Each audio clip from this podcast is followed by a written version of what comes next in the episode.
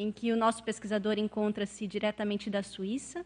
Teremos também participantes de vários estados do Brasil, vocês que nos acompanham online, e também os participantes presentes aqui em Foz do Iguaçu, Paraná.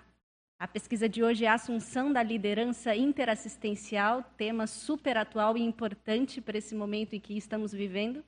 E o nosso pesquisador é o Marcelo Brivilati. E eu passo a palavra para você, Marcelo, um bom dia. E vamos seguir com essa pesquisa. Bom dia, Carol. Primeiramente, eu quero agradecer a você particularmente pelo convite e estar tá tendo a oportunidade de apresentar aqui é, esse tema de pesquisa. É uma pesquisa recente, tem um pouco mais de um ano que eu comecei essa pesquisa. Quero agradecer também a todos os colegas aí, pesquisadores que estão presentes no tertuliário e aos meus colegas aqui, pesquisadores, eh, amigos de voluntariado da Liderar que estão tendo uma participação especial online junto comigo, porque estão fora de Foz do Iguaçu, né? E fazendo uma breve apresentação, né, como a Carol falou, eu me chamo Marcelo Brivilati da Silva. É, apesar de ter tido é, um passado esportivo, fui atleta durante bastante tempo, ter formação em educação física. Hoje moro na Suíça, fazem 18 anos, e trabalho dentro do setor de produção de relógios. Né? Trabalho numa grande empresa aqui, onde atuo no, no setor é, de, de, de, produção aí de peças de, da relojoaria, né? como a gente diz aqui. Né? E eu gostaria de, de, falar sobre esse tema de pesquisa, né? pelo fato de ele ser recente, é, ainda muita coisa eu estou absorvendo e tentando desenvolver, e com a ajuda aí do, do pessoal da, da, da Liderare, eu tenho é, aprendido bastante e isso tem contribuído para o desenvolvimento dessa pesquisa. E eu vou trazer aí uma breve contextualização, já tem um paper aí que vocês já devem ter acesso, e eu vou aqui apresentar alguns slides para trazer um pouco sobre o que eu venho pesquisando e quais são minhas reflexões sobre esse tema, né? que, que basicamente é um autoquestionamento que eu me faço em relação à assunção da liderança interassistencial.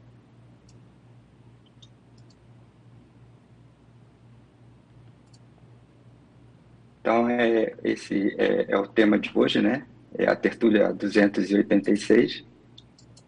E, e a motivação, para mim, especificamente, né, é, é, aprofundar a compreensão do tema a partir da atuação pessoal quanto pesquisador independente da Conscienciologia nos temas relativos à liderança. Né? Na Liderare, é, que conhecemos como a liderologia interassistencial, estudamos é, o processo da liderança em, em vários aspectos, né? E antes de mais nada, eu gostaria de trazer aqui para vocês o princípio da descrença. Não acreditem em nada que ler ou ouvir, ou ouvir nessa textura, tertúlia. Experimente, tenham suas próprias experiências. E eu começo aqui trazendo é, a, a, definição que eu procurei desenvolver em termos da liderança interassistencial. É, quando a gente olha aí para a enciclopédia da Conscienciologia, muito se fala em liderança interassistencial, mas, por exemplo, ainda não existe uma definição específica sobre liderança interassistencial. E eu fiz várias pesquisas, acessei muitos verbetes, muitos artigos também, algumas apresentações, alguns debates né, que surgiram online, somente nesses últimos dois anos, falando sobre liderança interassistencial, e tem um verbete em revisão onde eu trago essa definição, né? A assunção da liderança interassistencial é a admissão da atuação intrafísica e multidimensional por parte da consciência lúcida, autoexemplarista, automotivada e autocosmoética, ao reconhecer como ao reconhecer, compreender e ampliar na prática o seu papel multidimensional e multiexistencial nos contextos interassistenciais grupais, sejam eles familiares, sociais e profissionais, atuando em parceria com os amparadores extrafísicos. Né? Quando a gente traz aí a questão da, da, da liderança, tem muito aquela ideia de, de, de, de poder, de mando, processo político, as lideranças da SOCIM. Aqui a gente traz um contexto muito maior, né? Embora a palavra líder é, tenha uma origem inglesa, né, que significa alguém que conduz, lidera, é, determina caminho, comanda, aqui a gente tem uma abordagem é, a nível multidimensional, multiexistencial, onde a gente procura trazer aí também o nosso histórico, nosso processo evolutivo, né? E, e faz parte também de uma atuação cosmoética de influência grupal ou individual, e não necessariamente ativa, mas também de uma forma passiva, anônima, né? E sempre observando aí os ambientes a nível intrafísico e multidimensional. Né? E a gente aí pode, que a gente traz a hipótese dentro da conscienciologia do ser serenão, né? Aquela consciência mais evoluída que, que tem uma atuação é, interassistencial de, de, de, de, grande valia, né? De, que aborda todo aí o aspecto do planeta Terra e de uma forma extremamente anônima, né? E dentro desse processo que eu venho estudando, né, eu observo, né, que o objetivo dessa liderança interassistencial, além de inspirar, é também de aprender, ou seja, também contribuir, né, com as é, com o processo é, do desenvolvimento pessoal das consciências e eventualmente das próprias consciências que estão ali dentro daquele contexto, né? É, o objetivo ali é exatamente é, contribuir para que essas consciências elas possam aí assumir as suas singularidades conscienciais, entre outras coisas. Né? Então, dentro desse aspecto, eu, eu, trago aí da Enciclopédia da Conscienciologia o verbete da interassistencialidade, né, do professor Valdo Vieira, né, que, segundo ele, a interassistencialidade é a vivência da assistência interconsciencial mútua fundamentada notadamente na reeducação por intermédio da tarefa do esclarecimento, TARES, inteligência evolutiva, cosmoética, policarmalidade e no princípio cósmico de quem é menos doente assiste o mais doente, né? Porque a ideia aí é buscar resultados mais eficazes, tanto para assistido quanto para o assistente. E isso aí é de fundamental importância quando a gente percebe essa via, né? De mão dupla. Né? Você não chega ali como o rei da cocada preta, mas você chega ali para observar a situação, procurar aprender com ela e, dentro das condições, poderá estar tá agindo de forma a contribuir para o desenvolvimento ou para a resolução daquele determinado problema ou daquela situação que esteja ali um pouco mais complexa, né? E aí, o que me levou a chamar a atenção a minha pesquisa, não é? É, eu já venho desenvolvendo aqui um trabalho na Europa há aproximadamente seis anos e não tinha me dado conta né, de qual era o meu nível de liderança. Eu sempre ouvi as pessoas colocarem dentro do meu aspecto, né, você é um líder, e quando eu entrei para liderar, justamente com esse objetivo, entender o processo da liderança, né, da questão do líder, e a forma de aprender era realmente praticando, é, eu pude perceber o tipo de liderança que eu exercia durante vários contextos nesse período, não é? que era praticamente aquela liderança meio autoritária, autocrata, e eu pude perceber esses traços e que eu vinha repetindo alguns comportamentos aí do passado. Mas mesmo dentro dessa atuação, é, houve um, um desenvolvimento onde eu pude estar contribuindo com o próprio desenvolvimento da expansão conscienciológica que para o lado da Suíça, da Europa, é, especificamente. Né? Então, essa ortopensata, né, quando eu li, me chamou a atenção e, fez um clique que me levou a, estar tá trabalhando esse processo aí da liderança interassistencial. Né? E ela diz o seguinte, o seu trabalho na intrafisicalidade hoje influencia o exercício da liderança interassistencial na própria intermissão. Então, isso aí é, que a gente chama de pré-intermissiologia, que é, o, é que o professor Valdo trouxe, pelas pesquisas que eu andei fazendo. É, se eu não me engano, foi em 2012, setembro de 2012, em algumas tertúlias é, matinais que ele fazia, que não eram transmitidas, né, é, onde ele colocou que na próxima intermissão a gente não estaria é, fazendo mais um curso intermissivo, né? Não estaríamos ali mais na condição passiva, mas seríamos mais ativos, possivelmente, né? Para aquelas consciências ali um pouco mais lúcidas, né? E depois da segunda dessoma, atuando como líderes interassistenciais, ou seja, fazendo resgate na baratosfera daqueles nossos companheiros que deixamos lá é, quando fomos é, é, convidados a participar do curso impermissivo, esse curso né, que hipoteticamente a gente teria feito antes dessa nossa é, ressoma atual, né, a qual estamos vivenciando. Né. Então, o professor Waldo coloca, né, de uma certa forma, que, em síntese, a pré-intermissiologia é a preparação de intermissivistas para a condição de futuros líderes interassistenciais após a segunda dessoma. Por esse aspecto, devemos considerar a atual vida intrafísica como preparação para atuação eventual como líder interassistencial na próxima intermissão. Então, essa, é, essa, essa ortopensata me chamou a atenção para isso, para entender qual era o meu papel, qual era a minha atuação e de que forma eu estava atuando e de que forma eu deveria atuar para otimizar esse trabalho. Né? E, consequentemente a isso, né, quando a gente pensa nessas questões, vem o processo da responsabilidade que a gente tem. A responsabilidade que a gente tem com a nossa condição evolutiva e a condição evolutiva da outra pessoa, da outra consciência. Não é que a gente precisa analisar é, todos os aspectos, né? porque o, o, grande objetivo de atuar com outras consciências é, é de uma atuação a fim de beneficiá-las, buscando sempre o que for melhor para tudo diante das circunstâncias que estão envolvidas naquela situação, né?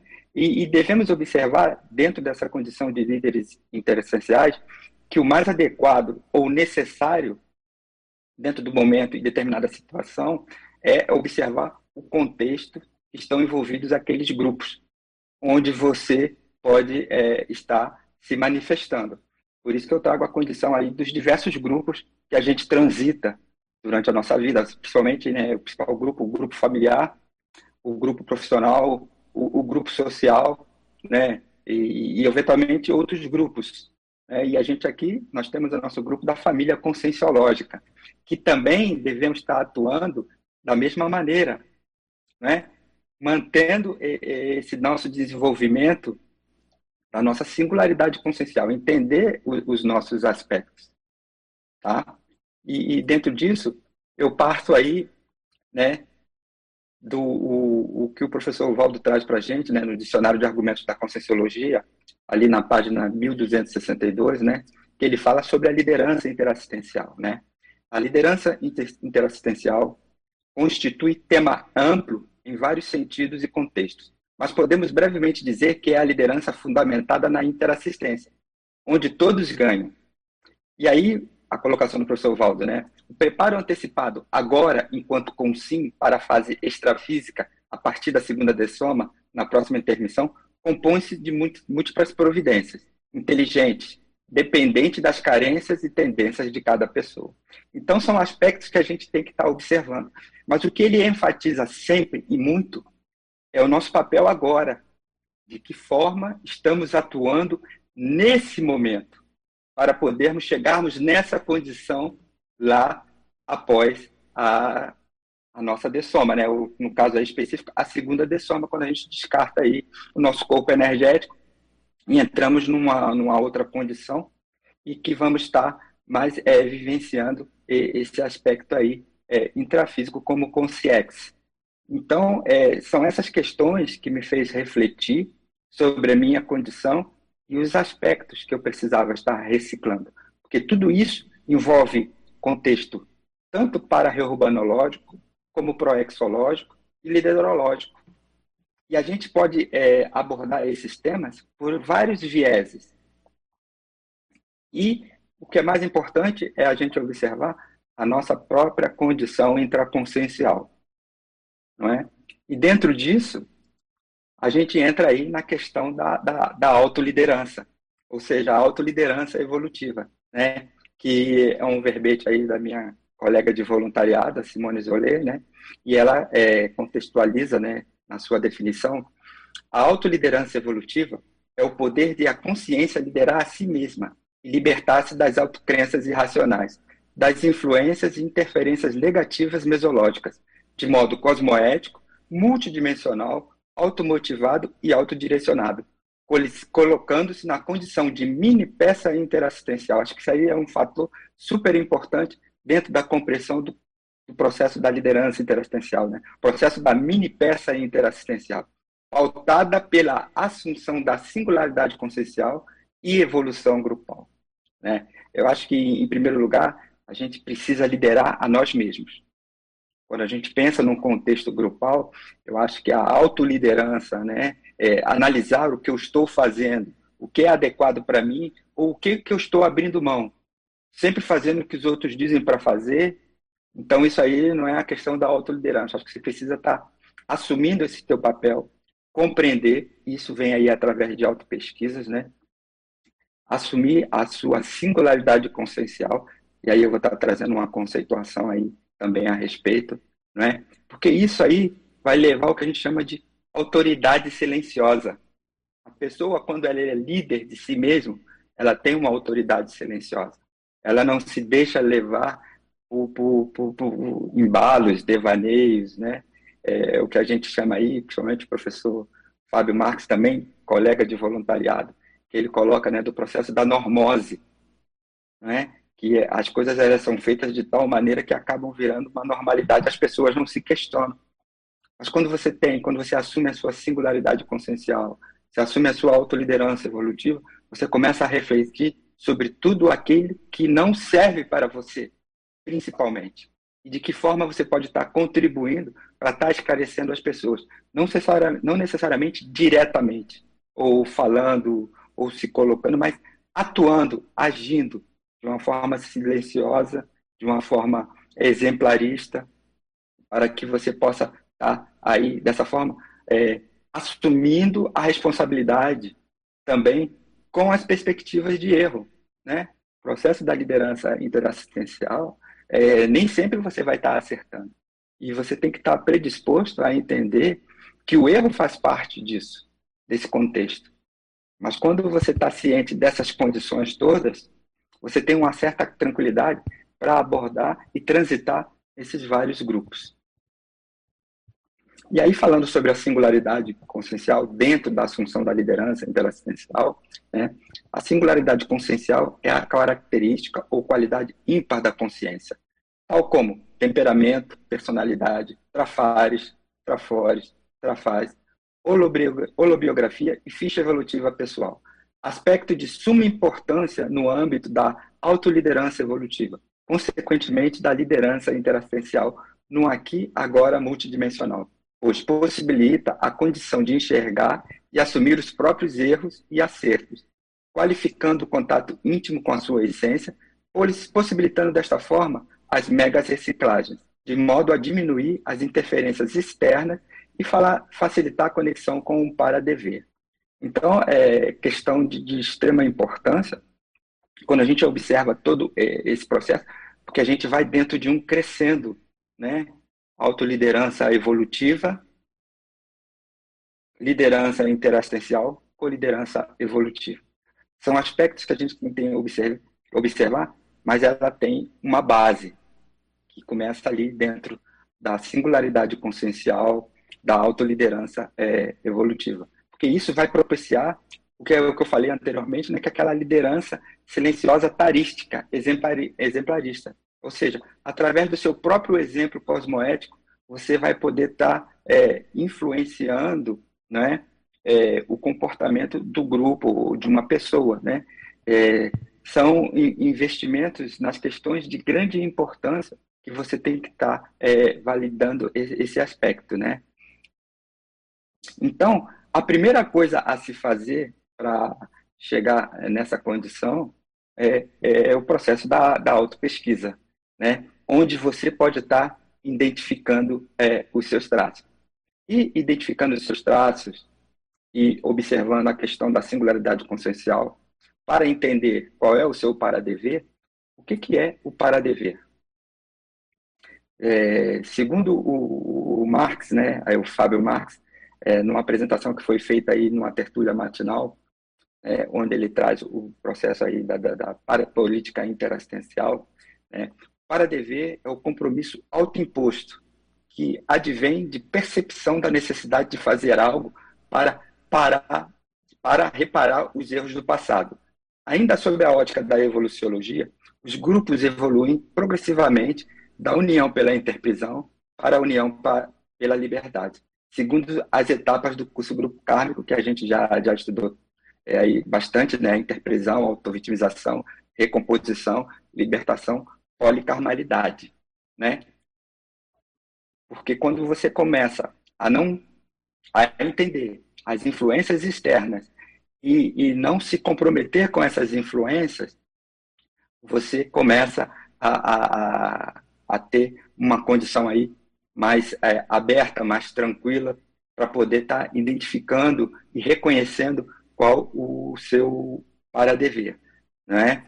Porque, na realidade, é, essa, essa, essa liberação vai te facilitar nas conexões com os amparadores, não é? Porque isso vai também contribuir para aprimorar a sua liderança interassistencial, não é? E, e dessa forma, quando você se disponibiliza a essa conexão com as equipes extrafísicas assistenciais, você vai estar também, é, de uma certa forma, assim, objetivamente, identificando o seu para-dever, que é algo assim é, de, de, extrema importância para que a gente possa estar é, atuando em, em, grupos de uma maneira mais é, homeostática. Então, é, dentro desse aspecto, né, é, tem o verbete aí da professora Marlene Rocha, também é um outro material que eu, que eu procurei estudar exaustivamente, é, onde ela traz aí um, uma, uma outra verpom que o professor Valdo trouxe também lá, pelos idos de outubro de 2012, né, que é o memorando conscienciológico, né, é, que esses aí são os princípios norteadores é, da inteligência evolutiva a fim de adquirir neoatributos evolutivos e alcançar a condições de líderes interassistenciais.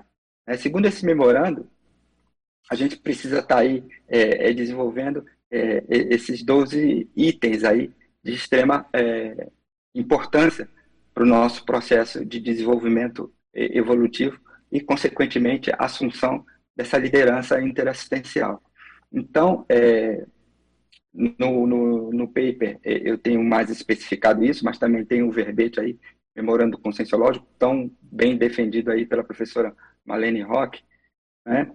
É uma colega também aí, uma pessoa que eu tenho uma grande é, admiração e respeito pelo material que ela nos traz, ela nos possibilita a acessar, né, através da, dos seus artigos, através dos seus verbetes.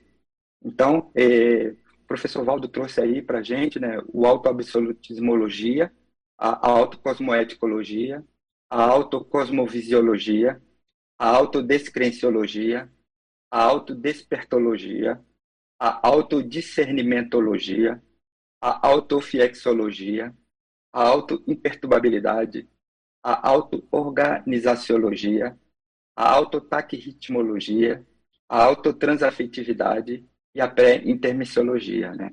Esses, esses aspectos aí eles são bem abordados nesses verbetes, mas eu vou deixar isso aqui para mais tarde, para a gente poder estar tá discutindo isso com a ajuda dos meus colegas aí, que estão participando, tanto no tertuliário como aqui online, e, e vamos passar aí para o outro texto que a gente pode estar tá desenvolvendo, né? que é, quais seriam as características é, do, da liderança interassistencial ou da assunção dessa liderança interassistencial, né? Como é que a gente vê aí um líder interassistencial, né? Acho que primeiramente é, a gente tem que entender que para a assunção da liderança interassistencial é preciso uma ousadia cosmoética, né? A assunção da liderança interassistencial pressupõe coragem para bancar o que precisa ser feito. Né? E, e, nesse aspecto eu trago algumas reflexões, né, onde a gente pode estar analisando assim, é, como está a minha autoridade. Foram essas reflexões que eu trouxe para mim mesmo. O meu poder de condução, o meu exemplo, as minhas ações. Em que contexto eu me coloco dentro dessa condição? Né? E a gente tem também ali a interempatia, né? que cria um campo interempático, favorecendo a empatia entre todas as consciências intra e extrafisicamente. E, e dentro desse aspecto, é, o questionamento que eu me trouxe é qual a política que rege a minha vida? Qual a política evolutiva que rege a minha, a minha vida? Né? E eu comecei a me questionar se eu era um líder multidimensional, se a minha repercutibilidade traduz a minha liderança multidimensional. a maneira como eu atuo intrafisicamente, ela tem uma repercussão é, multidimensional, a nível interempático, eu crio esses ambientes interempáticos. A minha presença, quando eu chego em algum local, é, eu, eu sou percebido, meu processo energético, ele, ele, processo energético interempático, ele é percebido. Então, são questionamentos que eu venho trazendo no desenvolvimento dessa pesquisa. A questão do universal, universalismo, né? o respeito e incentivo à singularidade consciencial das demais consciências. E aí os questionamentos são é, a respeito dos auto-julgamentos públicos, né? Como eu exerço a antioficividade, né? Eu utilizo o emprego do perdão, né? O auto-imperdoamento, o hétero-imperdoamento. Como é que está essa questão aí? A minha visão universalista em relação às outras consciências, aos grupos, né? às culturas. Como é que eu vejo isso, esse aspecto? Tá? Entra a questão também aí da responsabilidade evolutiva, né? Interassistencialidade aplicada e o compromisso com o para-dever interassistencial. Né? A questão que me veio é se eu me manifestava de forma madura, se eu sei onde eu quero chegar, se eu sei o que eu quero fazer, né? Então ela está muito ligada a essa questão da responsabilidade evolutiva. E esses questionamentos eles fazem parte é, do meu dia a dia. É, no paper, é, eu trago também é, algumas técnicas que eu utilizo, e uma das técnicas dela eu escrevi dentro de um verbete que se chama autoquestionamento lúcido. Eu procuro estar é, tá trazendo alguns questionamentos da maneira mais lúcida e trazer essas respostas da maneira mais honesta e sincera possível, para entender qual é a minha manifestação e qual é o meu papel dentro de determinados grupos. E se eu posso estar agindo de uma forma, é, é, atuando de uma forma única nesses grupos, observando a especialidade, a qualidade de cada um desses grupos. Porque a gente precisa entender que cada consciência é um universo diferente. E dentro de diversos grupos existe um, um holopensene, mas cada uma tem a sua maneira de ver cada situação de uma forma diferente. E como é que você pode estar abrangendo e observando tudo isso? Esses são meus questionamentos. Né? É, consciência libertária. Né? É, aplica os princípios da liberdade consciencial e da união pela liberdade. Né? E dentro desse contexto, a, a minha questão é: eu atuo como uma mini peça, eu me disponibilizo para compor os grupos de que forma é, eu assumo as responsabilidades dentro de determinados grupos, quando é o meu momento de tomar decisões, quando é o meu momento de assumir determinadas lideranças, determinados é, posicionamentos, determinado comportamento, não é? é, é eu estou atuando e aplicando aí os princípios da liberdade consciencial, de estar tá, é, atuando de forma que eu possa estar tá, é, reunindo esses grupos com esse objetivo de unir para libertar, quando a gente observa lá o curso Grupo Kármico, ou eu estou criando mais interprisões? Então, é, são questionamentos que eu venho trazendo e o objetivo dessa pesquisa é, é responder alguns desses questionamentos para eu poder ter uma atuação mais é, objetiva, mais é, concreta e que eu possa estar tá contribuindo de uma forma geral, não só para mim, mas para todos os componentes dos diversos grupos dos quais eu participo, né? E dentro aí da questão também da assunção da liderança interessencial, a gente traz a autocosmoética, integridade quanto os valores intermissivos, princípios evolutivos e o propósito, é, o propósito pessoal.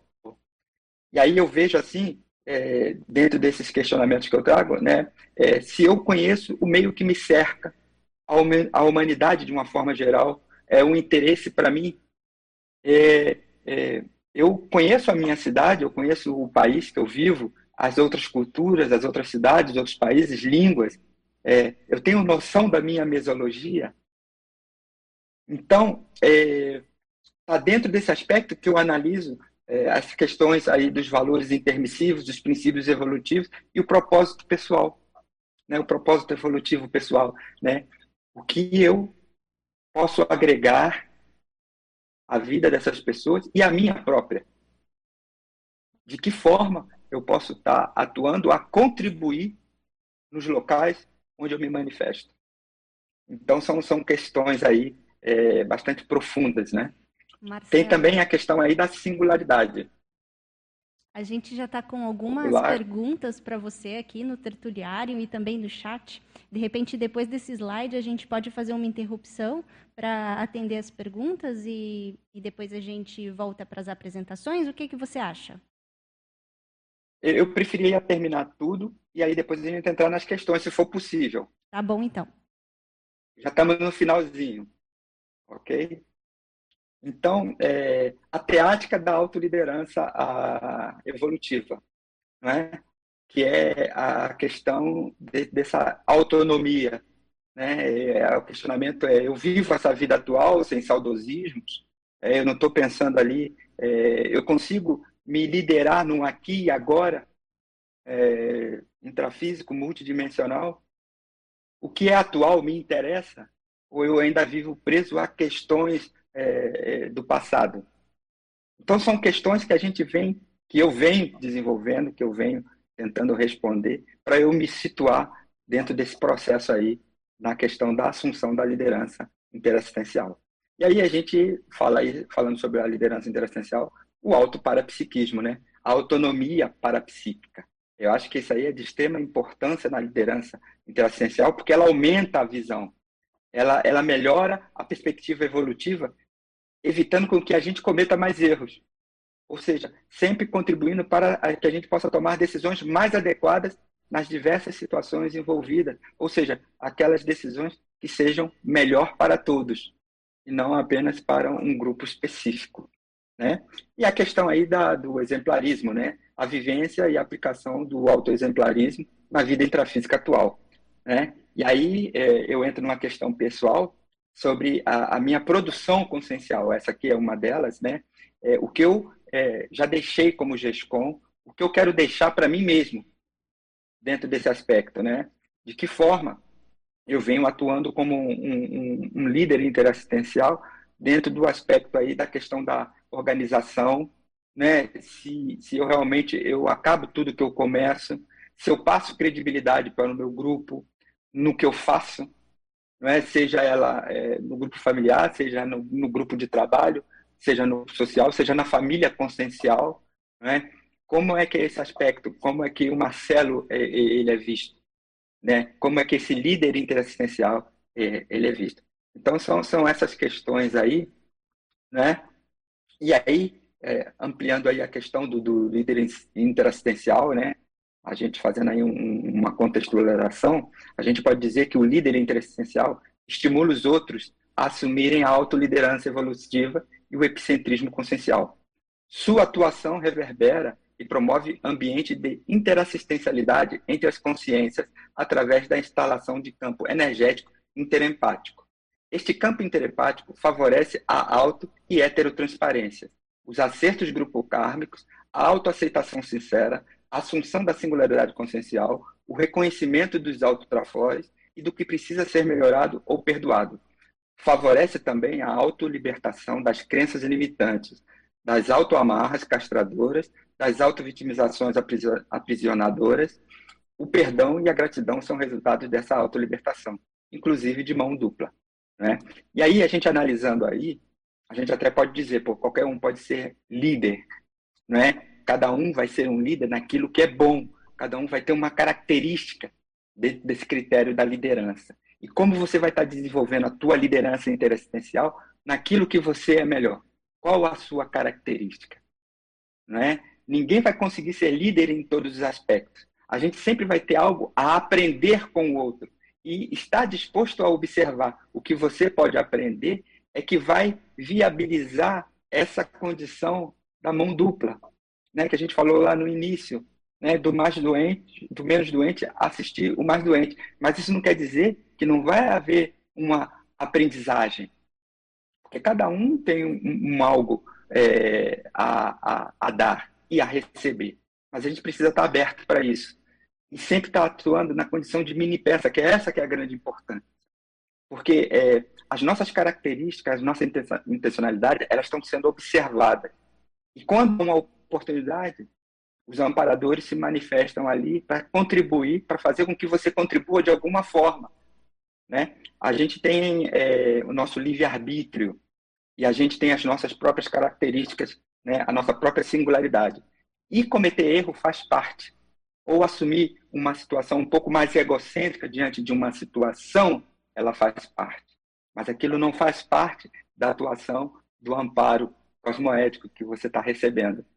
Então, naquilo que você pode contribuir, você vai estar tá sendo, vai estar tá sendo utilizado de uma certa forma positiva para estar tá contribuindo. E o resto, você tem que estar atento para você poder estar aprendendo em relação a você mesmo. Né? E a gente pode dizer aí que dentro da escala evolutiva do líder, né, a gente começa aí com a autoliderança evolutiva, singularidade consciencial, a liderança interassistencial e a coliderança evolutiva, o que eu falei lá uh, anteriormente. Né? Aqui eu, eu, eu falo aí as técnicas que, que eu utilizo né, dentro desse processo aí do desenvolvimento dessa pesquisa, da assunção da liderança interassistencial, para entender todo esse aspecto. Né? É, uma dessas técnicas é começar pelo mais difícil. Eu, eu tenho é, a, a, probabilidade, né? eu tenho sempre é, a minha característica pessoal, eu observei isso através das minhas pesquisas, é começar pelo aquilo que é mais difícil. É porque ali é, eu coloco toda a minha energia naquele momento com o que é mais difícil para poder absorver o melhor daquele aprendizado que eu posso ter porque eu divido todas as situações e eu sei qual o nível de energia que eu posso colocar em cada uma delas. E aquela que vai exigir mais é por onde eu começo. Porque as outras eu sei que eu tenho mais facilidade de lidar e que eu não vou precisar tanto dispensar tantas energias para entender um determinado assunto, uma situação ou qualquer uma outra coisa que seja. Né? A, a técnica de um dia após o outro, sempre valorizando é, aquilo que eu pude fazer de melhor naquele dia e procurando ver o que eu posso melhorar para o dia seguinte. Né? Eu não consigo fazer tudo no mesmo dia, então eu tenho que ir passo a passo, entender quais são meus conflitos, quais são as minhas imaturidades e tentar manter é, um condicionamento onde eu possa estar é, construindo algo positivo a cada dia e fazer isso uma base que seja um alicerce forte, para dar contexto para outras situações que vão vir. Então, é, é valorizar as realizações de cada dia. Né? Por mais difíceis que sejam, é, é comemorar, aproveitar e comemorar. Poxa, hoje eu consegui isso. Né? Sempre é, observando o aspecto das dificuldades que a gente tem em vários contextos. Né? E aí, é, para finalizar, eu gostaria de trazer aí para todos é, alguns questionamentos para a gente estar tá refletindo a respeito aí da assunção da liderança interassistencial. Né? primeira coisa é pensar quais são as crenças limitantes que nos impedem de assumir a liderança interassistencial nesta vida. Eu acho que cada um tem que trazer para a sua reflexão. O que você está fazendo para superar estas crenças? Analisar e procurar ver é, aonde eu estou é, trabalhando para superar algumas dessas crenças. Eu sei, e eu tenho algumas também, que são realmente complexas, e, e você tem que fazer é, você tem que ser sincero, né? Técnica do autoquestionamento lúcido, trazer questões que vão exigir de você uma reflexão maior em relação àquilo, né?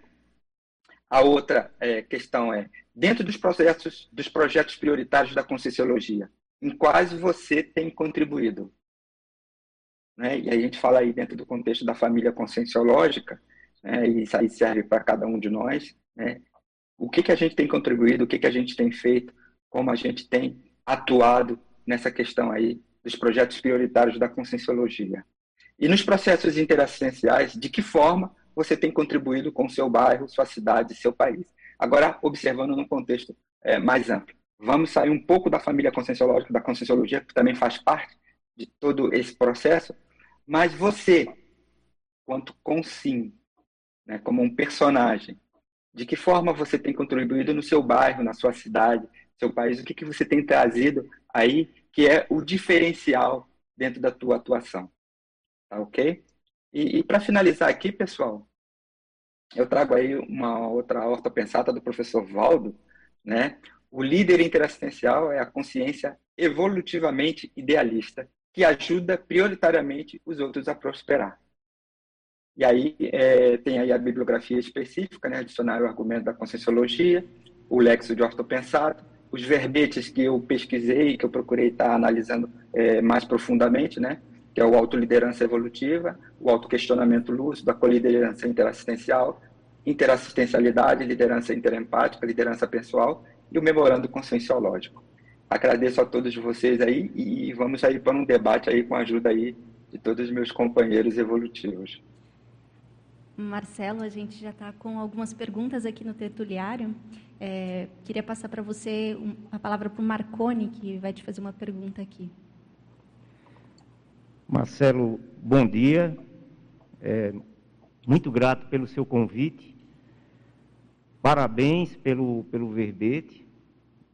É, vem num momento muito sincrônico, né, institucional, em todos os sentidos, né, muito assistencial tá bom? E essa questão do exemplarismo, eu acho também muito importante que você falou aí, né?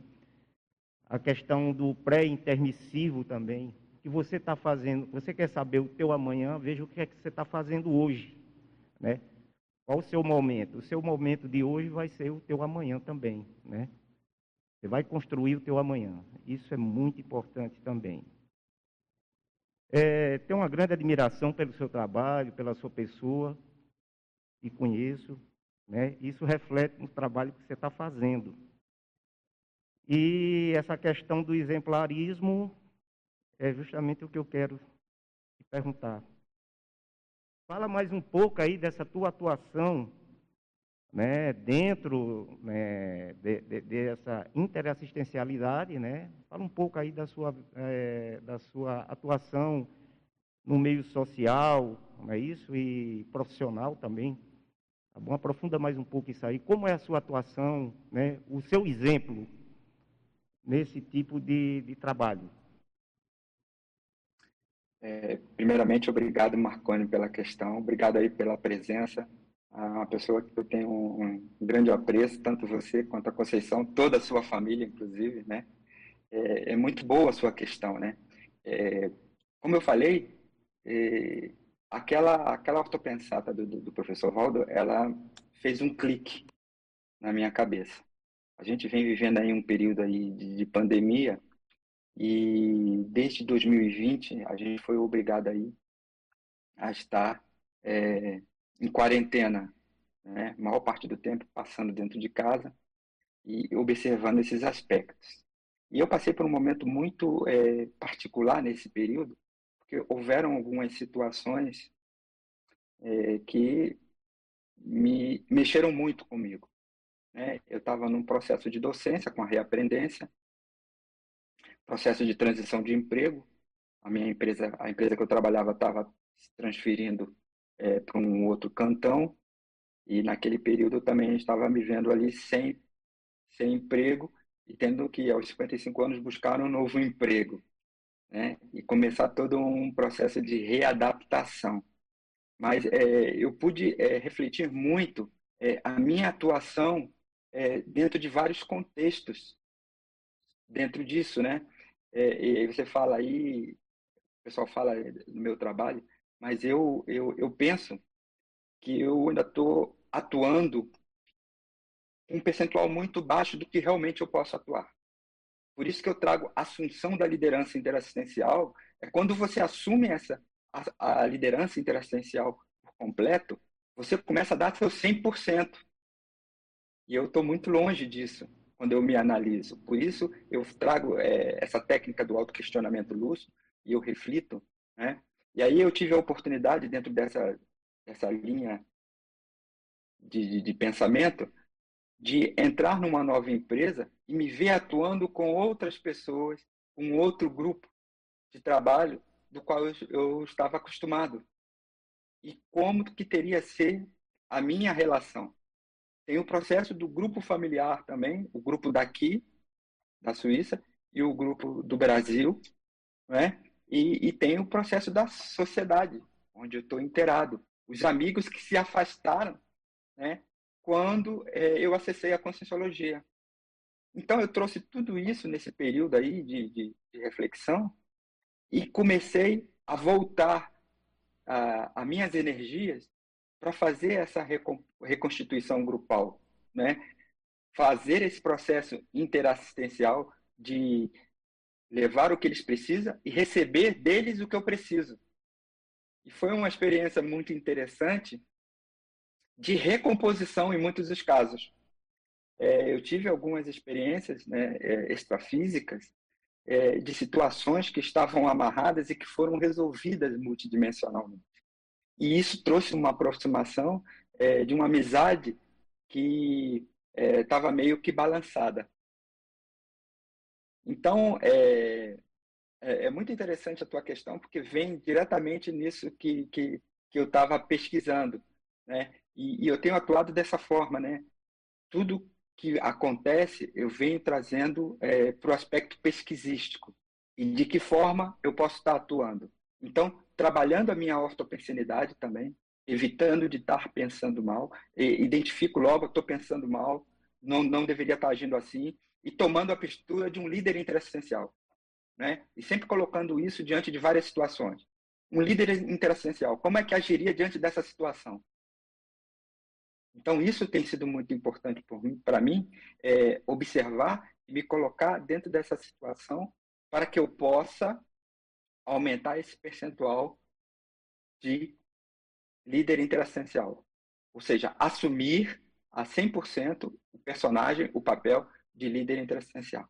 Sempre estando atento que eu sou uma mini peça de um maxi mecanismo. Eu não sou o, o protagonista ali. Né? Eu não me vejo como um protagonista, mas como aquele que pode estar contribuindo com um trabalho muito grande. E aí esse trabalho é, ele vem da extrafisicalidade para a intrafisicalidade. E o papel inverso também. Porque quando eu estou melhorando aqui os ambientes intrafísicos, eu estou ajudando no processo extrafísico. Então, essa é, visão que a gente tem que ter mais é, atenção e observar isso. É, só para você ter uma ideia, eu vou trazer um exemplo aqui que eu já trouxe aqui para os meus colegas, eles sabem. Quando eu entrei nessa nova empresa, meu primeiro dia de trabalho, e que eu me vi num outro ambiente, é, eu já no primeiro dia comecei a trabalhar as energias e mentalmente estava falando ali com, a, com as equipes extrafísicas que estavam ali, pedindo é, permissão, me apresentando para entrar ali naquele grupo, fazer parte daquele grupo, tanto intrafísico quanto extrafísico também, né? trazendo todas as minhas companhias extrafísicas, pedindo licença. E aí eu estou ali no meio do trabalho, daqui a pouco é, vem uma colega de trabalho de um outro setor. Eu, nem conhecia, né? Ela vem de um outro setor, ela vem até a mim e ela diz: seja bem-vindo a esse grupo. Então, para mim, isso aí foi a, a, melhor resposta que eu poderia ter, né? Ter recebido aquele bem-vindo. Ou seja, eu, eu me apresentei intrafísica e extrafisicamente e tive uma resposta. Fui acolhido e, e hoje eu percebo que eu exerço um, um papel ali pela minha própria atuação, onde é, eu passo a ser uma referência também, junto com os outros. Então, algumas questões, é, algumas pessoas vêm primeiro a mim para pedir é, qual é a minha opinião. E isso ali me coloca não como um, um personagem principal, mas um personagem que está contribuindo com o desenvolvimento daquele trabalho. Marlene.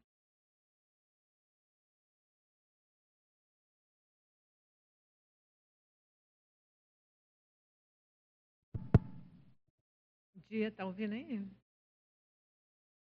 Marcelo, obrigada aí pelo convite para o debate. Eu que te agradeço, né? Porque eu acho assim, o meu viagem de pesquisa é um pouquinho divergente do que a, os colegas Simone, Fábio e, enfim, o pessoal da Liderário fala, mas é muito próximo. Né?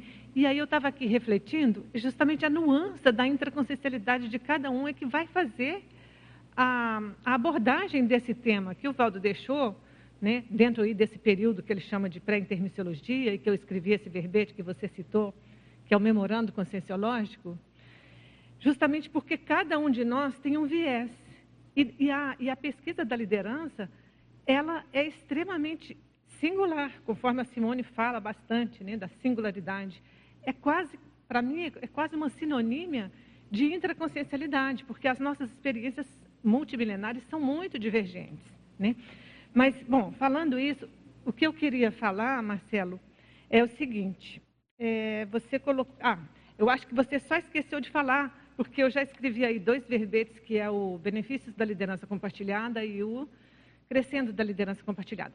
Que, na verdade, tudo isso que eu estou falando de liderança compartilhada é objetivando essa, esse novo patamar evolutivo da liderança interassistencial, estrito senso. Acho que só falta a gente falar disso.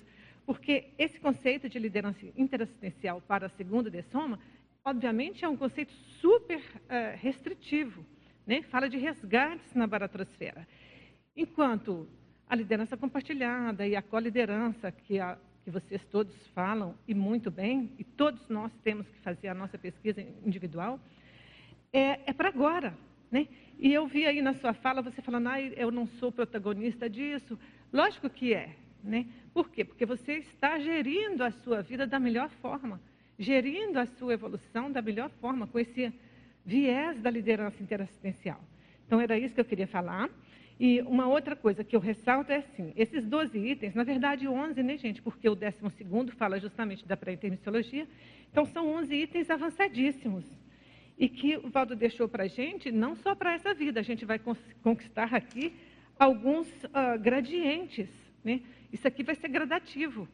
É impossível a gente conquistar tudo isso aqui no topo, em nível de excelência máxima. A gente vai conquistar aí alguns, e possivelmente até todos, mas não no seu nível de excelência máxima. É assim que eu penso.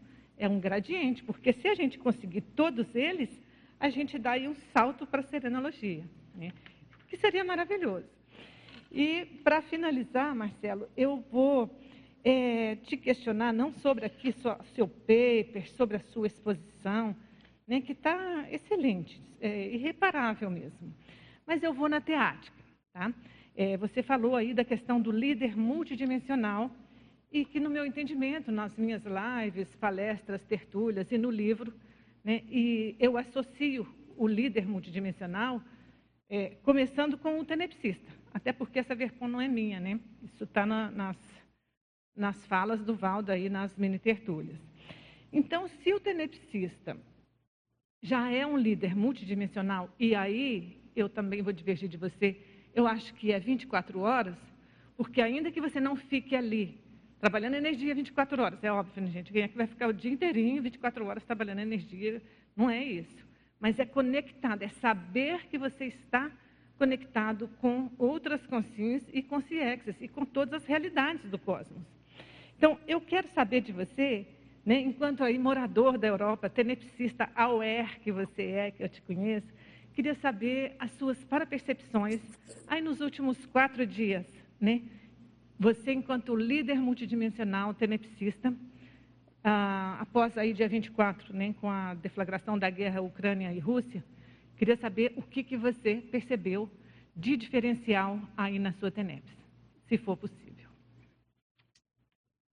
É, primeiramente, obrigado, Marlene, pela presença. É uma pessoa que sou fã de carteirinha, eu procuro acompanhar suas apresentações sempre que possível. Procuro estar estudando também tudo que você traz, pela vivência que você tem, pela experiência que você tem. Acho que isso é muito importante. É, eu concordo com você em alguns aspectos e eu vejo também que essa questão da liderança interassistencial ela tem vários vieses você tem o seu, eu tenho o meu, e cada um aqui dos pesquisadores é, tem os dele, e, eu procuro estar aprendendo com todos. Mas dentro disso, sempre observando a minha singularidade, eu como pessoa, e de que forma eu posso estar atuando dentro das minhas características, o melhor possível para o local que eu me encontro. E aí, no caso aí, é, é a Europa, e, e você traz, faz uma questão aí em relação ao que vem acontecendo, é, eu, eu tenho estado realmente eh, bastante preocupado, não são nos últimos quatro dias, mas há algum tempo, quando começou é, essa discussão, esses conflitos, eu venho procurando acompanhar, mesmo porque é, eu trabalho numa empresa onde eu tenho a oportunidade de, de, de ter como colegas de trabalho pessoas de várias nacionalidades, é, inclusive pessoas que tiveram envolvidas na guerra do Kosovo, não é? Ali com a Sérvia, é, pessoas que, que moram na Polônia, que moram na Rússia, que moram na Bósnia-Herzegovina, e está aprendendo com eles a respeito da cultura, do pensamento, e a gente vem discutindo esse assunto também, e, e é algo muito preocupante, né? E, e é difícil de estar tá, tá falando. Eu tenho procurado realmente trabalhar na TENEPS é, essas questões, mas ainda não tive nada específico. Mas eu estou sempre é, me colocando no lugar dessas pessoas, por exemplo, estou na Ucrânia, tá? É, me vendo numa situação de ter que sair, eu estou aqui na Europa, as coisas podem complicar de tal forma que eu tenho que sair daqui. E como é que seria essa situação? Entende? E, e cada país, é, ela vive a sua guerra particular. A gente vê, por exemplo, aí o, o Brasil, a situação é, que se encontra economicamente, politicamente falando, né? a, a nível também é, de violência. Eu acho que existe violência no mundo todo, é, cada um num grau é, diferente. Então, é, é, muito preocupante, porque também na minha TENEP tem o Brasil, tem um presidente brasileiro na minha TENEP, em relação às decisões que ele toma, às coisas que ele fala, né, o ministro da Economia. Tem uma série de situações que a gente está procurando é, estar inteirado para a gente poder estar tá discutindo no momento conveniente. Né, que eu acho que essa aí é, é a atuação do, do, do, líder interessistencial, é não estar tá procurando botar é, gasolina na fogueira, né? mas tentar uma forma de, de, de, de, amenizar toda e qualquer situação que pode ficar pior, mas não é, criar histórias que possam ser é, fantasiosas. É, a ideia é encarar o problema de verdade e, e, ver qual é o nosso papel, o que, que a gente pode fazer nesse momento Hoje eu estou de mão e pés atados. O que eu posso fazer é estar é tá na TENEPS, é, naqueles 50 minutos ali, diários, procurando contribuir de alguma forma, e 24 horas tentando trabalhar os melhores pensamentos, pensando nas pessoas, procurar entrar em contato, que eu conheço pessoas que, que, que vivem na Rússia, né? eu tenho contatos, tenho colegas da Rússia, Infelizmente, ainda não, não conheço nenhum ucraniano, ainda não tive a oportunidade, mas creio que eu vou ter a oportunidade de estar conhecendo. Mas é de pessoas que, que fazem fronteiras com aquela região ali, eu conheço vários. E a gente discute, a gente fala a respeito, né? É, pessoas que estão interessadas em discutir esse assunto e, e, de repente, trazer alguma opção que cada um possa, de alguma forma, estar contribuindo da melhor maneira que possível dentro é, das possibilidades que existem nesse momento. É, e eu vejo aí um, uma comoção muito grande do pessoal da Europa é, procurando acolher os refugiados da Ucrânia, né? Uma mobilização muito grande em todos os países, ali na Polônia, na Moldávia, na Estônia, na Letônia, é, é, é muito interessante, né? E também está acompanhando. E aí eu tenho a oportunidade de assistir dois é, canais diferentes, né? O canal da Suíça falando sobre a invasão e o canal francês falando sobre a invasão são contextos é, muito próximos, mas diferentes. E a atuação do governo suíço em relação à visão da Rússia e a atuação do governo francês, do governo alemão, né, como é que eles veem e, e, e as discussões que fazem a propor dessa situação, o que fazer em relação a isso. É uma situação muito delicada, eu acho que tem muita coisa para correr ainda nos próximos dias, mas a, a preocupação ainda é, é muito grande. É, né? Mas... E dentro das possibilidades que eu tenho, eu vou procurando trabalhar da melhor maneira que eu posso. Excelente, Marcelo, muito bom, eu te agradeço muito. Eu só queria então compartilhar aí o que, que eu tive de inspiração. Né? No primeiro dia da guerra eu pensei, e agora? É, como é que eu vou esterilizar energia, né? porque a gente sabe que a TENEPS não é a panaceia do cosmos, que a gente não vai resolver todos os problemas. Mas aí o amparador só me inspirou assim, é, pense na paz, paz mundial, paz mundial, paz mundial. Aí eu falei, ah, ótima ideia, então tá. Aí quando eu ligo a televisão, está lá aqueles debates né, calorosos, e, e para você é importantíssimo aí você está num país, é, neutro, entre aspas, neutro, e tem a oportunidade de assistir vários outros canais. É igual aqui no Brasil, né? Se a gente assiste um canal, fala-se de uma forma, se assiste outro, fala de outra. É normal isso. Mas então fica a dica aí, amigo. Ligou a TV, está falando de guerra? Paz mundial, frontochakra, né? Joga energia no, no frontochakra dos líderes aí. E eu acho que você é um grande centro irradiador de energia positiva. Lembre-se sempre disso, Marcelo. Obrigada. Excelente. Obrigado, Marlene. É, eu, eu, eu procuro pensar assim da seguinte forma: quando eu vejo todas essas situações e o acesso, é, eu, eu procuro agir como se eu estivesse fora do corpo, né? E ver que nada acontece por acaso. De repente, essa situação em específico, que vem sacrificado é, algumas vidas, tanto do lado russo quanto do lado ucraniano, pode, num futuro, trazer uma resolução para uma comunidade europeia mais fortificada, uma comunidade europeia mais unida.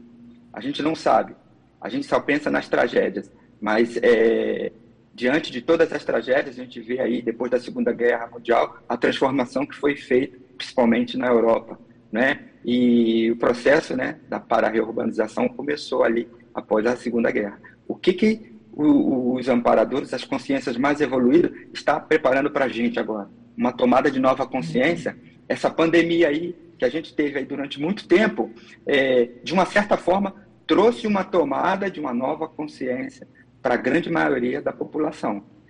Agora, é uma coisa atrás da outra, e a gente sabe aí que até 2070 muita coisa vai estar acontecendo, é, as Georubex estão aí renascendo, e nós estamos sendo preparados para trabalhar com elas. Então, o mínimo que a gente pode fazer é o melhor possível. 2075, a Marlene está trazendo a informação aqui. É, Conceição, obrigado. É, pessoal que está na sala online, é, eu vou atender mais três pessoas presenciais e aí eu passo para vocês, tá bom? E depois a gente vem com as perguntas do chat também. Pessoal que está acompanhando online, já chegamos é, a passar a palavra para vocês. Bom dia a todos e muito parabéns para é, um excelente tema, Marcelo que você está abordando hoje, interessante e para o nosso momento, né, é, mundial, né? Então essa questão da liderança, ela afeta, né, todos nós aqui no planeta Terra, né? Então é muito sério você tomar uma frente, né, ser líder porque você tem uma responsabilidade com quantas consciências, né? Que te segue, que é, toma muitas vezes como exemplo, né? Aquela atitude, aquela sua postura. Então, as prisões grupocármicas e as libertações também estão muito relacionados com essa questão da liderança. Você pode ser uma liderança positiva e você pode ser uma liderança patológica. No caso da liderança patológica, né, como foi colocado aqui nesse momento, né, da questão do país, né, do líder da Rússia, né, é muito sério, né? É uma situação talvez que muita gente, né, envolvidas tenham que passar na questão do aprendizado, né, seja necessário para eles, né, mas a gente que está um pouco afastado disso, fica se questionando, principalmente um tenepsista, né, às vezes se sente até impotente com relação como devo ajudar, né? A gente vê toda essa situação e no momento ainda não ver nenhum resultado positivo, né? Mas, lógico, com pensamento positivo, a gente pode né, ir contribuindo né, com boas energias. É, na página 2, eu tenho um questionamento a respeito dos megaconstrutos, né, que você coloca aqui 12 itens bastante necessários né, para liderança.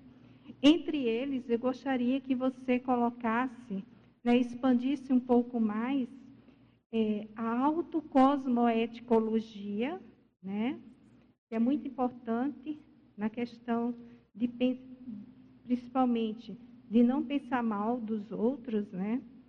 A questão também da autodespertologia, de você se colocar como mini peça interassistencial, e o autodiscernimento, né? Então, esse, de todos eles, né, eu escolhi esse. Todos são importantes e necessários. Mas aí gostaria que você expandisse esses três que eu penso que não pode faltar. E na página 3, com relação às características né, de um líder, eu colocaria que você pudesse expandir universalismo, tá?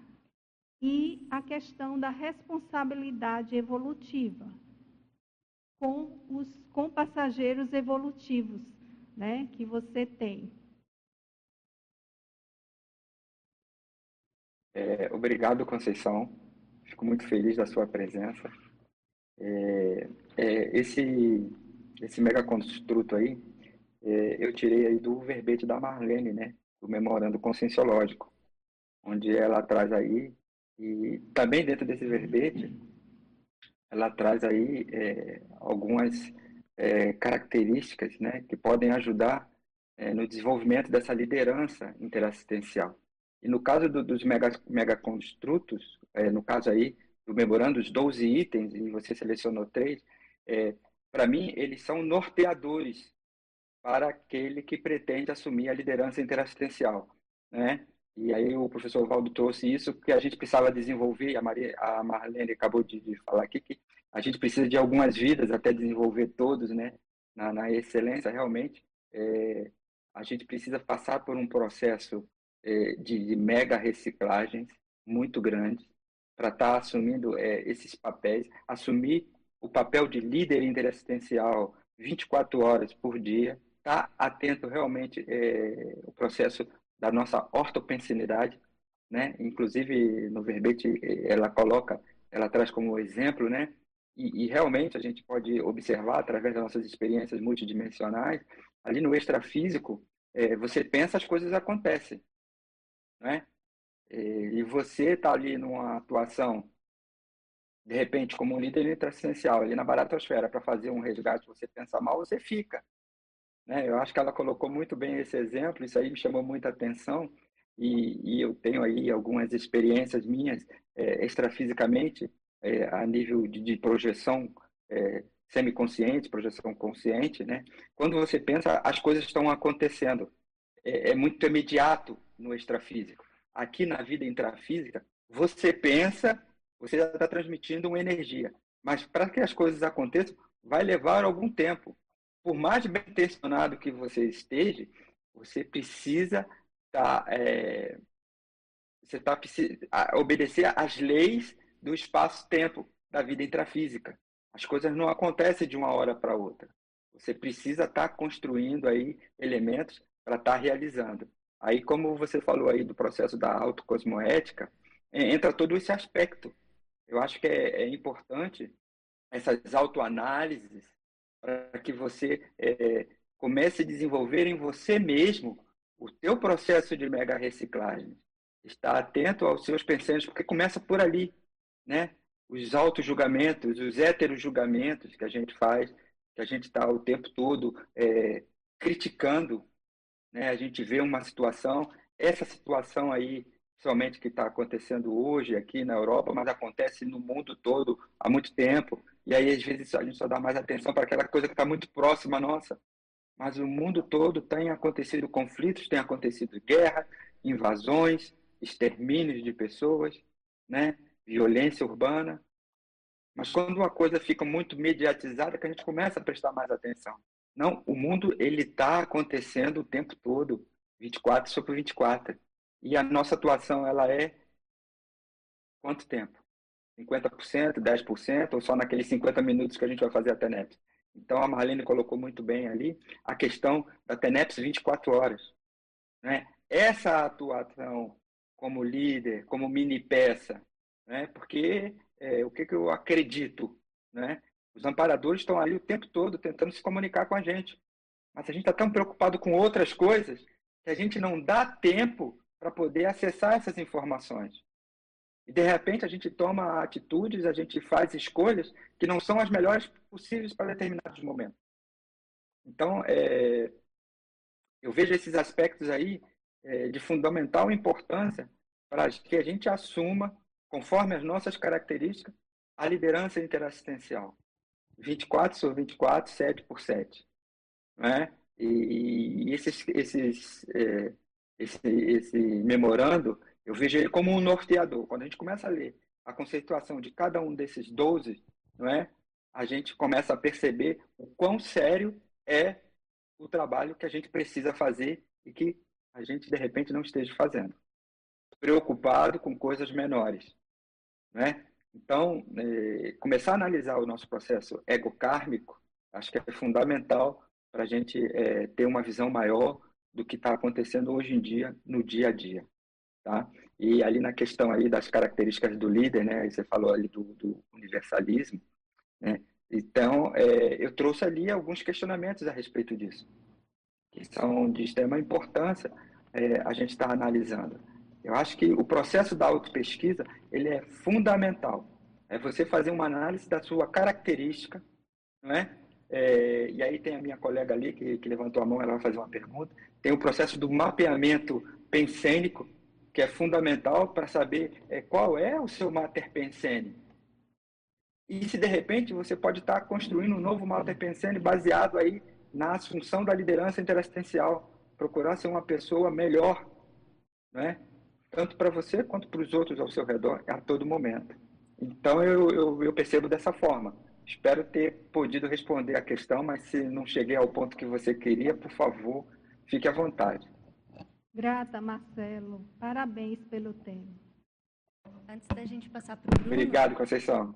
Só aproveitando que a gente tem uma pergunta no chat que está linkada aí com a caracteristicologia, ela pede, a Liliana pede se você teria alguma ousadia cosmoética, é, algum exemplo você pode trazer para ela ampliar essa compreensão. Olha, é, eu acho, né, como eu coloquei ali, fazer o que é necessário ser feito. Eu acho que isso aí é uma ousadia. E que as pessoas, na sua grande maioria, não estão fazendo. Né? O que precisa ser feito, a gente sabe que precisa ser feito. A gente sabe que a gente precisa fazer. Mas estamos fazendo? Eu, eu me questiono muito. Né? A, a minha atuação no dia a dia, o meu comportamento, o meu nível de egocentrismo ainda que eu tenho, né? A resolução dos meus conflitos, eu fico empurrando com a barriga, eu fico jogando para lá. Eu sei o que precisa ser feito, mas por que, que eu não estou fazendo? Eu acho que a gente precisa dessa ousadia cosmoética o tempo todo. É, a Marlene está lembrando que o evento que você epicentrou em Estrasburgo foi um grande exemplo aí de ousadia cosmoética. É, passar a palavra agora para o Bruno. Alô, alô. Olá, Marcelo. É, parabéns pelo verbete, parabéns pela tertúlia matinal. Muito bom, muito bom vê-lo aí. Marcelo, quando eu penso em você, eu penso em aglutinação interassistencial. Né? Para mim é uma característica extremamente marcante em você. E eu fico me questionando qual que é a raiz é, pensênica, a matriz pensênica do Marcelo que faz ele ter uma grande aglutinação interassistencial que o Marcelo tem. Então fala um pouquinho para a gente qual que é o seu modo de pensar em relação a isso, é o que, que você faz, porque para mim isso é um grande exemplo. Você é um grande exemplo de aglutinador interassistencial. Primeiramente, obrigado aí, Bruno e Bruna. Estou vendo vocês aí, muito contente de, de vê-los juntos. Prazer enorme, muito agradecido por isso. É, é, essa é uma pergunta aí bem complexa e difícil para mim, né? É, eu não, não, não programei isso. É, eu, quando acessei a Conscienciologia aqui na Europa, eu estava sozinho. E aí eu comecei a procurar pessoas que compartilhassem da mesma ideia. E não foi fácil encontrar essas pessoas, porque não tinham. Né? E o caminho que eu vi é sair da Europa e, e procurar aonde estavam essas pessoas. E aí eu as encontrei em Foz do Iguaçu. Estando em Foz, né, eu fui aconselhado a procurar algumas pessoas que estavam aqui e procurei, mas é, o processo ele começou, é, como é que eu vou dizer? Foi muito que sincronicamente. Você começa a, a conhecer pessoas que, que se afinizam às ideias, você traz as suas ideias, você coloca e aí você tem um comportamento. Durante toda a minha vida, é, eu fiz um esporte muito individual. Não tinha essa característica de aglutinação. Nunca fui uma pessoa, mesmo quando eu, quando eu não fazia parte da conselheira, de fazer festa, de, de trazer companheiros para casa. É, eu sempre fui uma pessoa muito individualista, egocêntrica, por sinal. Né? São traços que eu estou tentando é, reciclar. E, e, o esporte que eu fiz, ele, ele, mostra muito disso. Então, eu trago muita característica ainda desse, desse traço esportivo, que eu tenho trabalhado muito em relação a isso. E as coisas foram acontecendo é, naturalmente, sem que eu percebesse. Quando eu me dei conta, já existia um grupo. E aí veio a questão da responsabilidade. Cara, você tem esse grupo aí. Você foi o agente aglutinador desse grupo. Agora você tem que lidar com esse grupo. E aí eu vi a importância do grupo, porque o grupo me ajudou em muitas reciclagens. Eu me percebi, percebi minhas características, que provavelmente vêm de outras vidas, dentro do grupo. E assumi né, algumas delas, principalmente ligada à liderança autocrática, à liderança autoritária, determinados tipos de comportamentos anacrônicos, eu percebi dentro do grupo. Né? E isso para mim foi muito importante, porque aí eu tive a oportunidade de reciclar. Foi por isso, foi um dos motivos que me levou até a liderar. Não é? Entender o processo da liderança. E quando eu me dei conta, as coisas estavam caindo é, em cima de mim. Né? Você vai ser o coordenador desse evento, por exemplo, de Estrasburgo. Como lidar com pessoas com muito mais tempo de experiência dentro da conscienciologia do que você? Né? E aí entra o processo da singularidade consciencial. Eu tenho uma característica e eu não posso fugir a essa minha característica. Eu penso desse jeito, eu me comporto desse jeito, então eu tenho que respeitar isso. Independente da maneira como as pessoas pensem, independente da maneira como elas agem, eu também tenho a mesma boa intenção que elas. Mas cada um tem a sua característica, tem a sua individualidade, tem a sua maneira de ver as coisas. Aí entra o binômio admiração-discordância. Você não necessariamente precisa é, concordar com as pessoas, você pode discordar e, ao mesmo tempo, estar tá admirando essas pessoas. Porque a maioria das pessoas que estavam ali envolvidas, estão envolvidas, são pessoas que é, eu tenho uma grande admiração. Né? Eu comecei assistindo a Conscienciologia através do YouTube e, e vi muitas pessoas que eu tive uma afinidade muito grande, uma admiração, e isso foi muito importante. E, e, esse conceito que o, que o Valdo traz, a gente precisa estar desenvolvendo cada vez mais. Principalmente para a gente viver dentro de grupo. E para a gente acabar com esse processo da pseudo-harmonia. Eu acho que é, é, é fundamental a gente entender esse binômio da admiração e discordância, trazer as nossas argumentações, discutir, talvez naquele momento mais acalorado aumentar o tom da conversa, mas quando aquilo acabar, desfazer todo o processo energético é, negativo que ficou e a gente continuar lidando muito bem com as pessoas e respeitando a opinião que cada uma tem. Né? Aqui a gente foi obrigado aqui, a gente tem, é, tem amigos, a gente foi obrigado a conviver com pessoas que eram anti-vacina. E eu não vou deixar de falar com essas pessoas porque elas pensam diferente de mim. Eu tenho uma concepção, eu tenho uma visão, mas ela tem a dela, baseada no nível evolutivo que ela tem. E isso eu tenho que respeitar. Eu não posso ir contra isso. Então, é, eu evito até entrar em determinadas discussões quando eu percebo que é, vai ser uma conversa de mão única. Ou seja, só eu vou ter razão? Não, a pessoa tem. Dentro do nível que ela está, ela está com razão. Ela pensa assim, eu tenho que respeitar. Agora, eu vou agir da minha melhor maneira possível, com o meu melhor exemplo possível, e, se possível, mostrar para aquela pessoa, através das minhas atitudes, no meu comportamento, do meu exemplarismo, que ela está equivocada, melhor ainda. Mas, é, Bruno, muito obrigado aí pela questão. Espero ter respondido. E se ficou alguma coisa que você não tenha é, compreendido, por favor, me questione novamente. Ele falou que ok, e agora eu vou passar a palavra para Bernadette.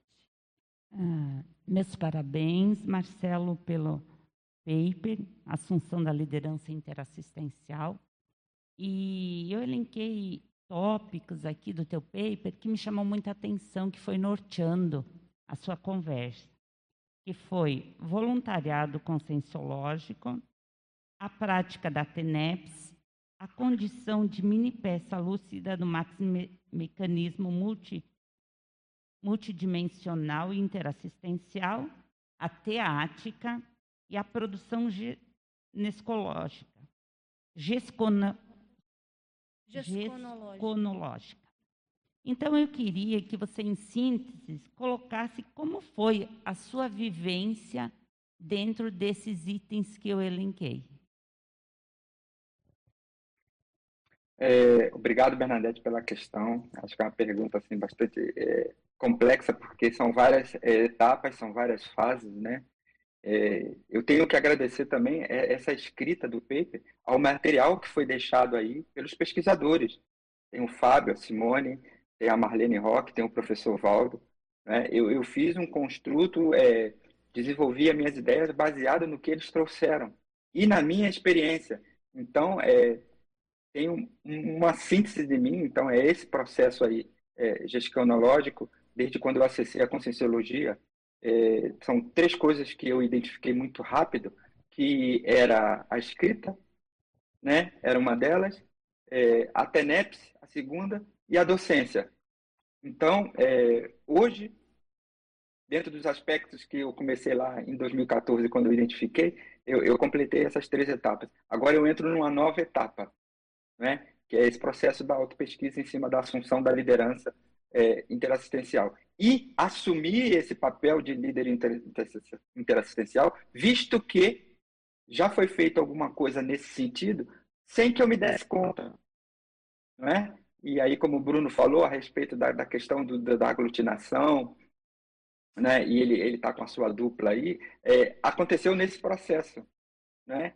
Do, dos diversos grupos que eu tive a oportunidade de estar desenvolvendo aqui e, e fazer convite de, de pessoas para fazer palestra, o, o, Bruno acabou conhecendo a Bruna e hoje eles estão formando uma dupla, coisa que me deixa assim bastante é, feliz é, de vê-lo junto. A Bruna que saiu daqui, ela estava na Europa, ela passou por Portugal, ela passou por Barcelona e hoje ela está em Foz do Iguaçu. Né? Eu vejo o desenvolvimento dela, é uma companheira agora de, de voluntariado também na Liderare e isso tudo aconteceu naturalmente.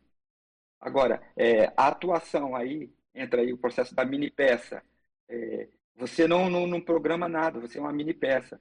É, você tem algumas características, e eu vejo que os amparadores, eles observam essas características, algumas qualidades suas, e fazem algumas sincronicidades onde você passa a ser é, o intercâmbio dessas sincronicidades. Mas, e, é... e, dentro desse processo, é, só para dentro colocar... desse processo, Pode falar, desculpa. Só para mim colocar ali uma questão que eu acho né, que é muito interessante a gente pensar, que as coisas acontecem, mas é o abertismo consciencial. Porque esse ninguém pode fazer por você, é você que pode dar esse abertismo consciencial para que as coisas aconteçam, para a dor trabalhe com você e que a evolução sua seja o que você mesmo vai uh, programar as prioridades para a sua vida intrafísica aqui hoje. É, eu concordo com você, né? Mas existe um trabalho, né? Porque a gente fala de abertismo, mas eu, eu tive que desenvolver muita coisa. Né? De onde eu saí e para onde eu estou hoje, é, muitas das minhas crenças é, eu tive que desconstruir. Né? É, eu venho de um processo meio que bélico, né, do esporte. E partir, a, é, transformar processo competitivo, heterocompetitivo com autocompetitivo, tem uma grande diferença. Não é? E hoje, eu posso dizer que eu compito comigo mesmo. Não é? Aquela técnica um dia de cada vez, a minha proposta é que amanhã eu tenho que estar melhor do que eu estou hoje. Né? E eu me considero sempre realmente uma, uma mini peça. Eu, eu tenho, eu procuro ter essa condição, mas muitas das vezes é, eu recebi é, alguns insights de amparador e fechei os olhos para esses insights. Mas por quê? Aí eu tenho que analisar. Ou então algumas coisas, algumas evidências aconteceram e eu não prestei atenção nessas evidências. Então a gente precisa estar lúcido e não é sempre que a gente está lúcido. Em algumas oportunidades você consegue captar a mensagem e agir e atuar de maneira corretamente. Mas isso não sempre ocorre. E esse é o trabalho que a gente tem que estar desenvolvendo. E isso depende muito de, de estar desenvolvendo aí é, o processo das suas megas reciclagens, das suas reciclagens pessoais, entender seus conflitos, suas imaturidades, para que você tenha esse abertismo maior e, e, conseguir fazer essa conexão aí com, com os amparadores e estar mais atento a, a, essas informações que possam estar chegando aí a todo momento. Muito bem colocado essa tua última frase da colocação de que faz todo significado pela sua evolução. E eu gostaria, obrigada, Marcelo, e eu gostaria de colocar aqui para Conceição. Veio enquanto a Conceição falava, para ela aprofundar nesses três itens que ela fez a pergunta, dentro da Mega Constructo O2, o 5 e o 6. É, a gente vai passar a palavra aqui para os participantes online, que a gente está com algumas perguntas e aí o tempo está curto. É, obrigada, Bernadette. E vamos passar para o João Paulo a palavra. Obrigado, Caroline. Parabéns, Marcelo, pela defesa do tema. É um tema complexo, acho que é um tema desafiador e se colocar na chapa quente não é fácil, né? Então, parabéns e obrigado. É, um ponto que foi trazido, né, que logo no início do seu paper e que é também um ponto da interassistenciologia, essa questão da reeducação. E isso me chamou muita atenção, justamente por também estar estudando essa questão da liderança interassistencial, da autoliderança, essa mudança de paradigma, né? Esse auto-paradigma, quando a gente está trazendo liderança, quando a gente está trazendo visão de grupo. Enquanto você estava falando, é, expandir um pouco para minha reflexão dos grupos, né, da inseparabilidade grupocármica, de o grupo tá ali, a maneira como eu interajo com o grupo, isso pode trazer uma repercussão mais cosmoética ou menos cosmoética, mas na minha cabeça era o grupo assistencial, é o grupo isolado, né? O grupo assediado, é o grupo isolado. E na verdade as consciências estão interconectadas e estão ligadas. Então essa repercutibilidade, né, do que a gente penseniza, né? Quando a Marlene trouxe esse processo de como é que o que que eu posso pensenizar num contexto de beligerância, que é o que está acontecendo hoje na Rússia e Ucrânia. E essa ideia também de pensenizar de uma forma mais pacífica foi um insight também que me veio, não foi durante o TENEPS, ainda estou me preparando para começar mas esse ponto, tudo isso para falar, esse ponto da reeducação, eu acho que ele é muito sério. Pedir para você expandir ele e trazendo um, um, um, elemento que a gente conversou no último debate para científico, que estava também a Silvana e o Adelino, é, sobre essa questão da pseudo-harmonia, que querendo ou não, às vezes é uma beligerância velada, né? A gente tem uma implicação com pessoas do nosso entorno, não preciso ir para a Rússia para estar tá em guerra pensênica com alguém ou comigo mesmo, né? Então, é uma manutenção também de um padrão, que aí entra essa questão da reeducação, e eu posso ter uma repercussão maior ou menor dependendo do papel que eu executo no meu grupo familiar, no meu grupo de trabalho ou no processo do voluntariado. Mas uma reflexão que o professor César Cordioli trouxe que eu achei sensacional e estou buscando trazer isso no meu dia a dia, que é a divergência a gente vai ter com as pessoas. Mas no momento que eu elevo isso para a pessoa virar meu inimigo, a minha intencionalidade, isso fortalece um padrão de beligerância, de pseudo-harmonia, mas não tem problema eu divergir da pessoa, pensar de uma forma diferente, que é o que você trouxe. Mas a intenção nisso, eu me percebi criando vários inimigos no meu dia a dia. Eu pensava de alguém, eu falava, ah, essa pessoa é horrível. Eu, ai, não, calma. Ela não é inimigo inimiga. Ou seja, isso, é, para mim, está no meu dia a dia. Tá? Então, isso foi um ponto que eu acho bacana para trazer nessa reflexão de tudo que você trouxe, é, de, de como é que foi esse processo de reeducação, ou está sendo né, para você esse processo de reeducação, no momento de você tomar uma decisão, fazer uma escolha.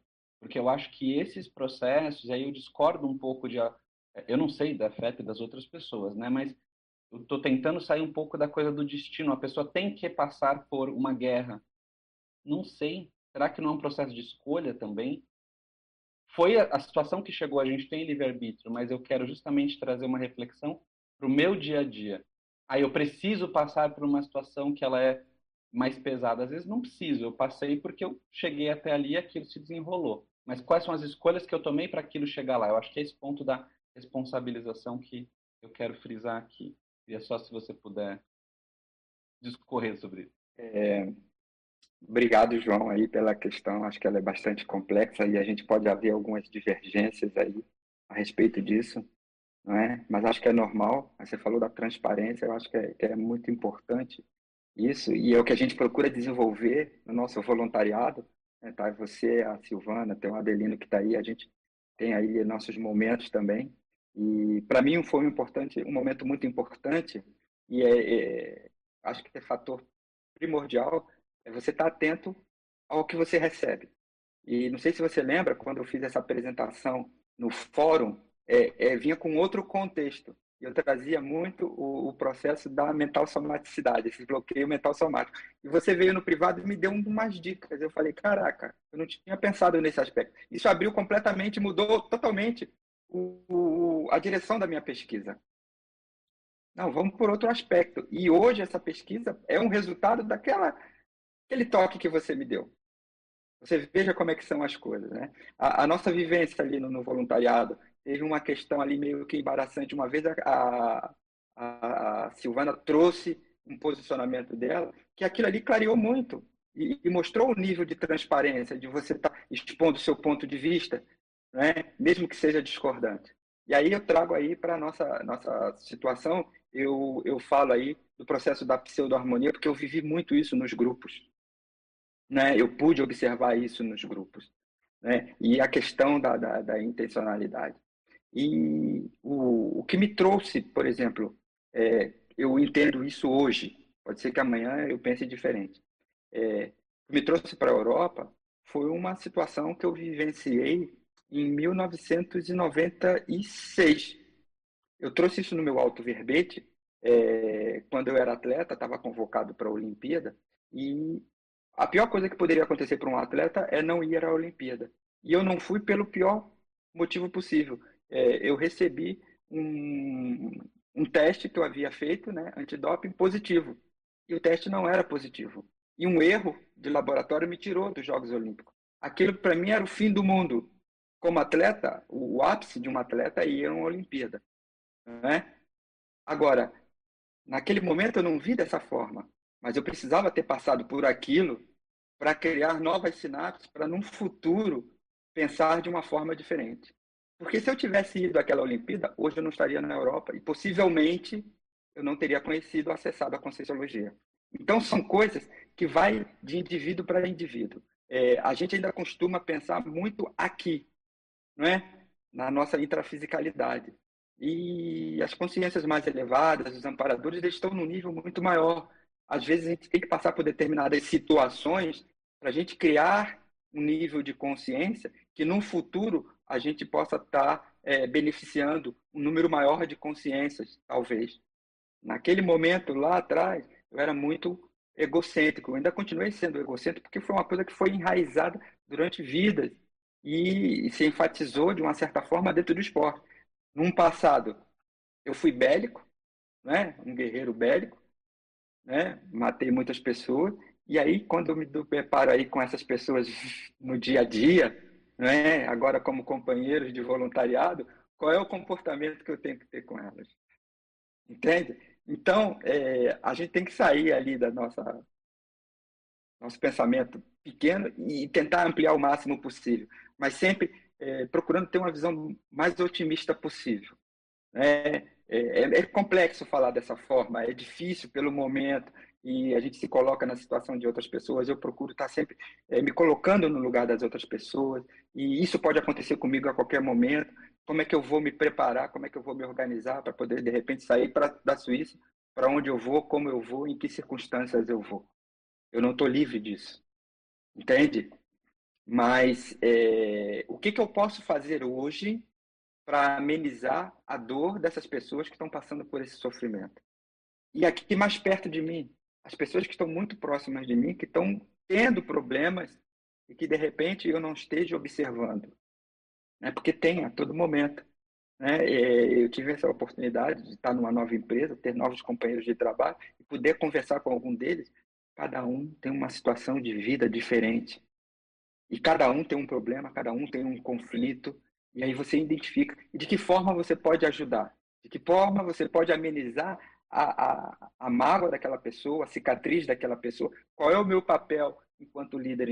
Eu não, eu não quero ser o protagonista, mas de que forma o meu comportamento, a minha atitude, o meu pensamento pode ajudar aquela pessoa a ver a vida de uma forma diferente e ver determinadas circunstâncias como um aprendizado. Eu tive muitos aprendizados, né? O professor Dal dizia, né? Se você não aprende pelo amor, você aprende pela dor.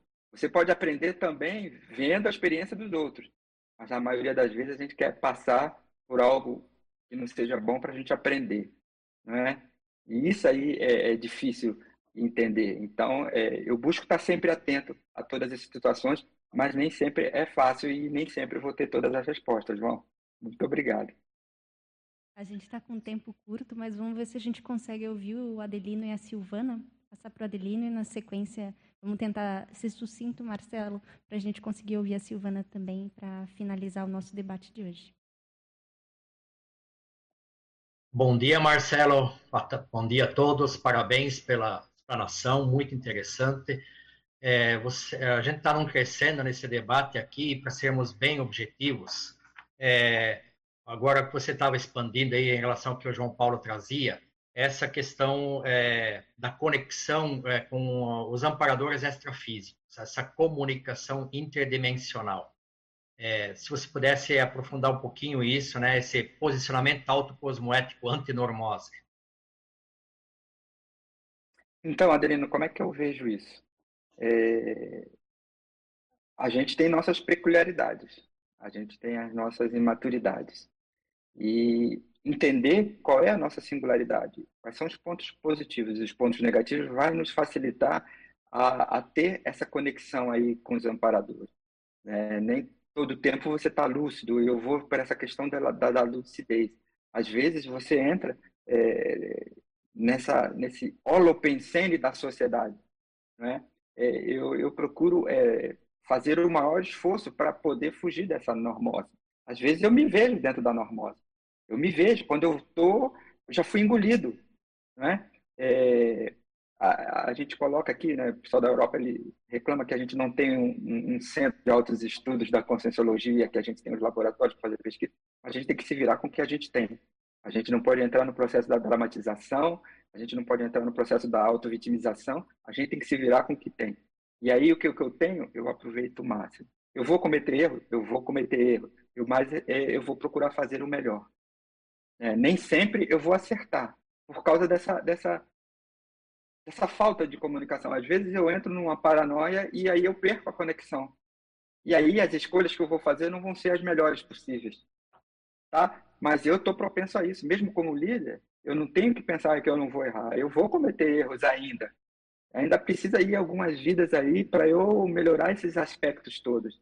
Felizmente eu estou em um grupo, né? Vocês fazem parte desse grupo que me ajudam bastante, né? É você, Adelino, é o João, é todos os outros voluntários, né? O Bruno, Bruna, é, tem o Fábio, a Simone, tem a Silvana, tem o Marco, né? Tem a Márcia Miar todo mundo tá, a gente está juntos porque a gente precisa um estar tá ajudando o outro, né? Existem situações que escapam da gente, mas aí um ou outro chega ali, dá um toque, pô, valeu, era isso que eu precisava, e a gente consegue subir mais um degrau.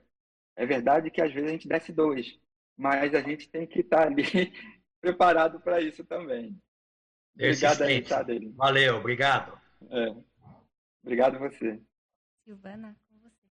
Oi, Marcelo, parabéns. Eu já te falei no privado, eu fiquei muito feliz de ver o seu, o seu verbete, né, o seu, o seu paper, e assim, vi que tem muita teática sua nele. Eu acho que isso é o mais importante. Mas eu gostaria de fazer algumas contribuições para que você possa explanar, mais, profund, mais futuramente, quem sabe num debate para científico aí, que eu achei interessante na sua fala durante a, a, a sua colocação, né? Então, um, um, eu concordo muito com o Bruno, eu trocaria o poder de condução, que é muito mais, você falou sobre o poder de condução, é muito mais assim, é cabível de a gente fazer confusão com a liderança que a gente vê na, na SOCIM, né?